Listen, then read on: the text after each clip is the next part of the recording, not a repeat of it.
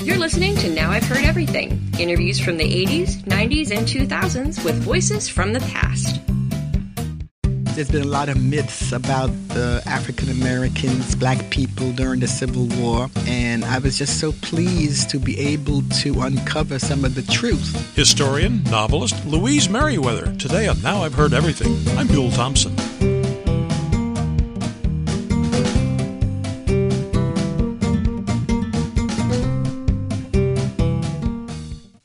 Happy Juneteenth. You know, American history is a trove of compelling yet largely forgotten stories of true courage and ingenuity and principle. Among them is the story of one African American slave who, during the Civil War, showed his true courage.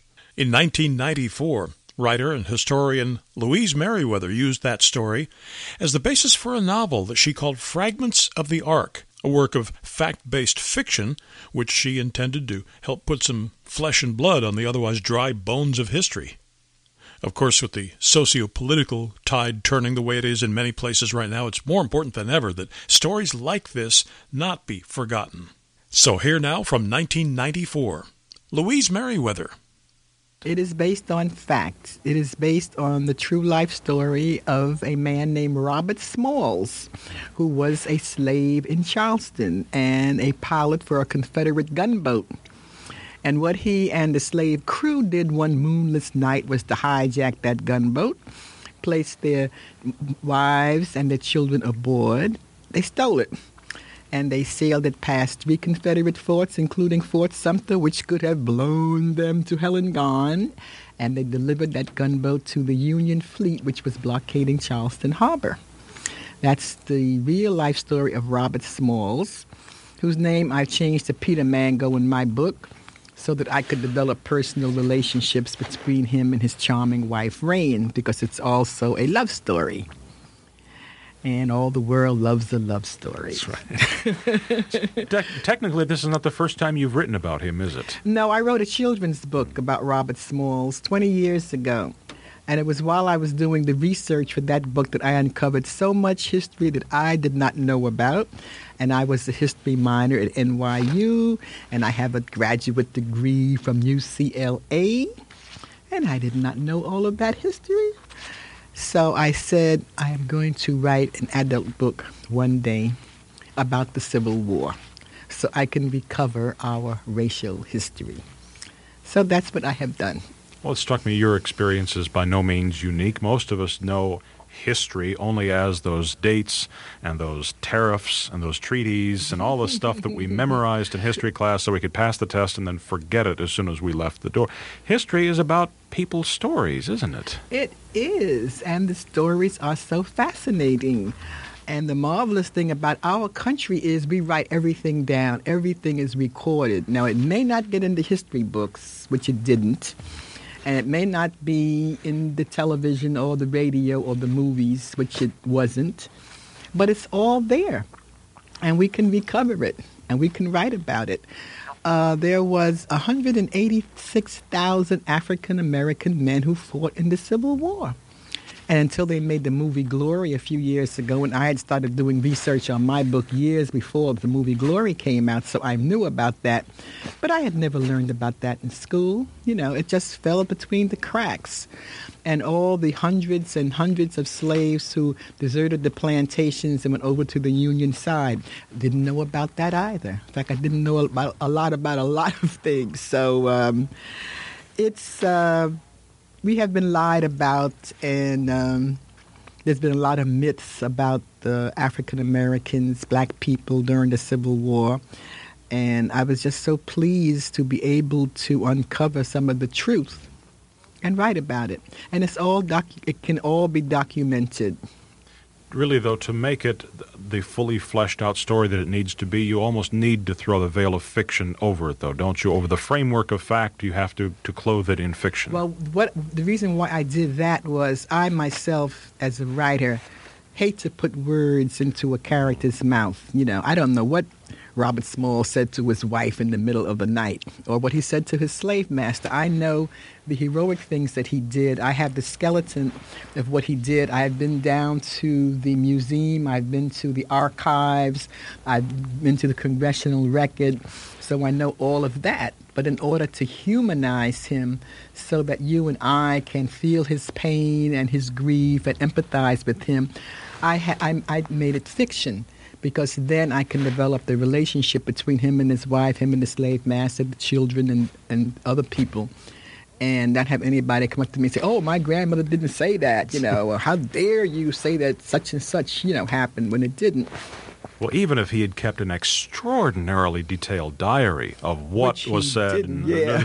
I mean, even all that, Yeah. just the day-to-day details, you know, to Yeah. Mm-hmm, just to fill in those little gaps, just to, to, to the, the mortar between the bricks, as it were. Right, absolutely. And um, so I, I made it fiction, but it's based it's based on this true story of Robert Smalls. Given the historical framework, then within which you must work, does that put a constraint on you when, as a novelist, maybe your instinct is, whoa, to have him take the plot in this direction, because that's the natural flow. That's where the, the, that that fiction, that creativity takes you. But you know that history went that way. Well, I went the way of history. Wherever the history took me was where I went, and it took him to so many places. During the Civil War, he was a pilot for the Union on the very same boat that he had hijacked. So he went all the way through the war. I had the Battle of Fort Wagner. I had the Battle for Charleston. I'm down there in the Sea Islands. I'm in Beaufort. I'm all over the place. Uh, he went to Philadelphia to take the boat to be repaired and stayed there a year, at which time he hired two tutors and learned how to read and write. So I'm in Philadelphia and what happens to him there. And he was, um, he was sent to see Abraham Lincoln when the abolitionists were pleading with Abraham Lincoln to allow blacks into the army. So we had an interview with Abraham Lincoln. So he did so many things. When Tecumseh Sherman, General William Tecumseh Sherman, on his famous march from Atlanta to the sea, and 10,000 slaves followed behind him to freedom, my man was there in his boat to transfer Sherman slaves to uh, Charleston, not to Charleston, to Beaufort where he then where Sherman then went on to Columbia and you know the war was over. So I he was uh, Robert Smalls was in the thick of it. And all I had to do was to follow him. I didn't have to fictionalize anything because he was right there in the middle of it all. And um, but I had just had to make him dehumanize him, which is what I did, making him fiction, you know, and, and having a tremendous love story with his wife and and his children. I mean, if all if, if all of this had only happened 130 years later, he would have been on the cover of People. He would have been on Nightline with Ted Koppel. Uh, you know, CNN would have been uh, right there behind him. You know, with all. But because it happened at a time when people were not so celebrity oriented and so so uh, so fraught with making sure that we found out all the exploits of everybody and things like this, his story sadly has become kind of tucked away in a in a dusty corner of our memories. Yes, well, he has been the subject of two PhD uh, theses. One of them has been printed, and um, I visited his grave in Beaufort, and there's a big monument there to him in Beaufort. He's very well remembered in, in Charleston and the Sea Islands. There's a high school that's been named after him. And there, ha- and I wrote a children's book about him, and then there's another book for adults that has been written about him. And so now here he is in Fragments of the Ark in an adult book. After this short break, Louise Meriwether's personal stake in the history of slavery in America.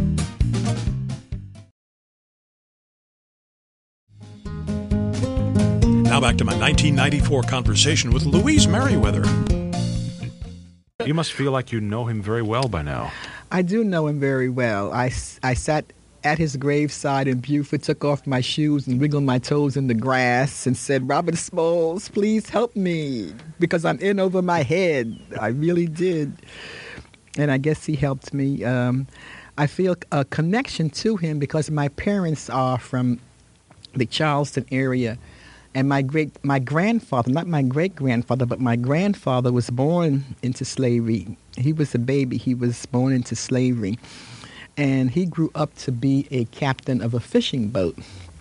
and uh, he fished in those same waters that uh, Peter Mango knew. Was, was it was it difficult to master the Gullah dialect? I didn't try to master it. What I tried to do was just to get the essence and the flavor of Southern speech. The same as in my first novel, Daddy was a number runner, which was about Harlem in the 30s. I tried to get the essence and the flavor of the speech without going into a lot of misspelled words, you know. And um, my mother was Southern and my father, so I just tried listening, you know, and um, and trying to just capture some of the essence of that speech rather than to. I couldn't possibly do Gullah, you know. well, I, I'm told by good novelists, very good novelists, that all they have to do is really, if they know their characters well enough, as you obviously do, all you have to do is listen to what they're saying to you and write it down. That's right. you become kind of a glorified stenographer at that point. oh, if it was if it was only thus. But you do you, you do have that. I, am fascinated by this this dichotomy that you've that you put yourself in. You do have the fiction, you do have the fact, mm-hmm. and you've you you are bound by the fact, but you're also freed by the fact of that you don't mm-hmm. have to make everything up the way mm-hmm. a novelist does, who's starting from scratch. Right. But on the other hand, you have to stay you, true to that story. That's again. right. Then on the other hand, you're also bound by it, so you're free and bound at the same time. But it's the character themselves that make the book, you know, whether they are alive and you empathize with them because you feel what they feel, and that's what the author has to make happen and that's what I hope I made happen. But also, your job as a writer, whether it's a writer of fact or a writer of fiction, is to kind of push our limits as readers and mm-hmm. make us mm-hmm. stretch ourselves a little mm-hmm. bit and think about thing, old things in a new way or think about new things mm-hmm. and feel them in a new and different way. Yes, and Does, to feel our unity. Hmm. That's what I am trying to really do, and that's why the title is Fragments of the Ark because I feel that we, we are the ark, all of us, all of humanity, whether we're white, black, yellow, Spanish, Jewish, whatever, we are the ark. And but we don't recognize our unity. We don't recognize that we are all one. So instead of rowing together in harmony and in peace, we are banging each other over the head with the oars. We are murdering each other. We are massacring each other. And therefore, we are fragments. When we recognize our unity, then we will be whole. So right now we are all fragments of the ark. And what I am trying to do in this is not to point the finger of blame or guilt on anyone, but to say this is the truth, this is what happened, this is the slave side of the story told in their own words. And uh, and they are fragments, and you are fragments, and we are fragments, and um, somehow we have to learn that we have to settle our differences in another way besides warring with each other as individuals and as nations. We must find another way to settle our differences. Were there other characters who popped up during the writing of this book that you thought, boy, this would be this could be a whole other book? It seems like you've got enough material here for a whole series oh, of books. Of course, of course. There was a fantastic uh, white lawyer in Charleston, and this is true the Confederates put into law that captured black soldiers were not to be treated according to the rules of warfare, but they were to be treated as escaped slaves and sent back into bondage. So during the war, there, it was the custom for the North and the South to exchange prisoners, but the South would never exchange any black prisoners. Okay? So they would exchange the white prisoners because even the all of the black regiments had white officers. So they would exchange white privates and white officers, but no black prisoners. And uh, and as a, the the um, battle for Fort Wagner, which was the subject of Glory, which is also in my book, those black prisoners were sent to Charleston, and they had erected a scaffold. in the, in the courtyard. And there was this white lawyer who said, These men are entitled to the rules of warfare. And he took their case and they actually argued it in court and won the case. Now, there's a story. There's a beautiful television story. And because of that, he was then ostracized His family was ostracized. I think his family died in poverty because he had taken the case of the black soldier and won it. You know, nobody else had anything to do with him.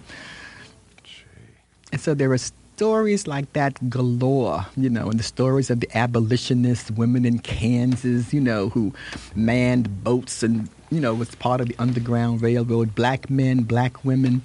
The story of the Northerners who objected to the fugitive slave law there was a fugitive slave law passed which said that slave catchers could pursue escaped slaves, yea, even unto the north. and they would pursue them up to Boston. And they might even just snatch a free black person and say that he was a slave and cart him in, back into slavery. So Northerners uh, were got very upset about this. And what they would do, um, they would, if, if a slave was caught, they would storm the courthouse free the slave and hustle him off to Canada. You know, that fugitive slave law made an abolitionist out of many, many Northerners who just objected to the inhumanity of it. So there are stories galore like that when you do this type of research. You want to stop and write each one. well, we will look forward to a long string of books from you.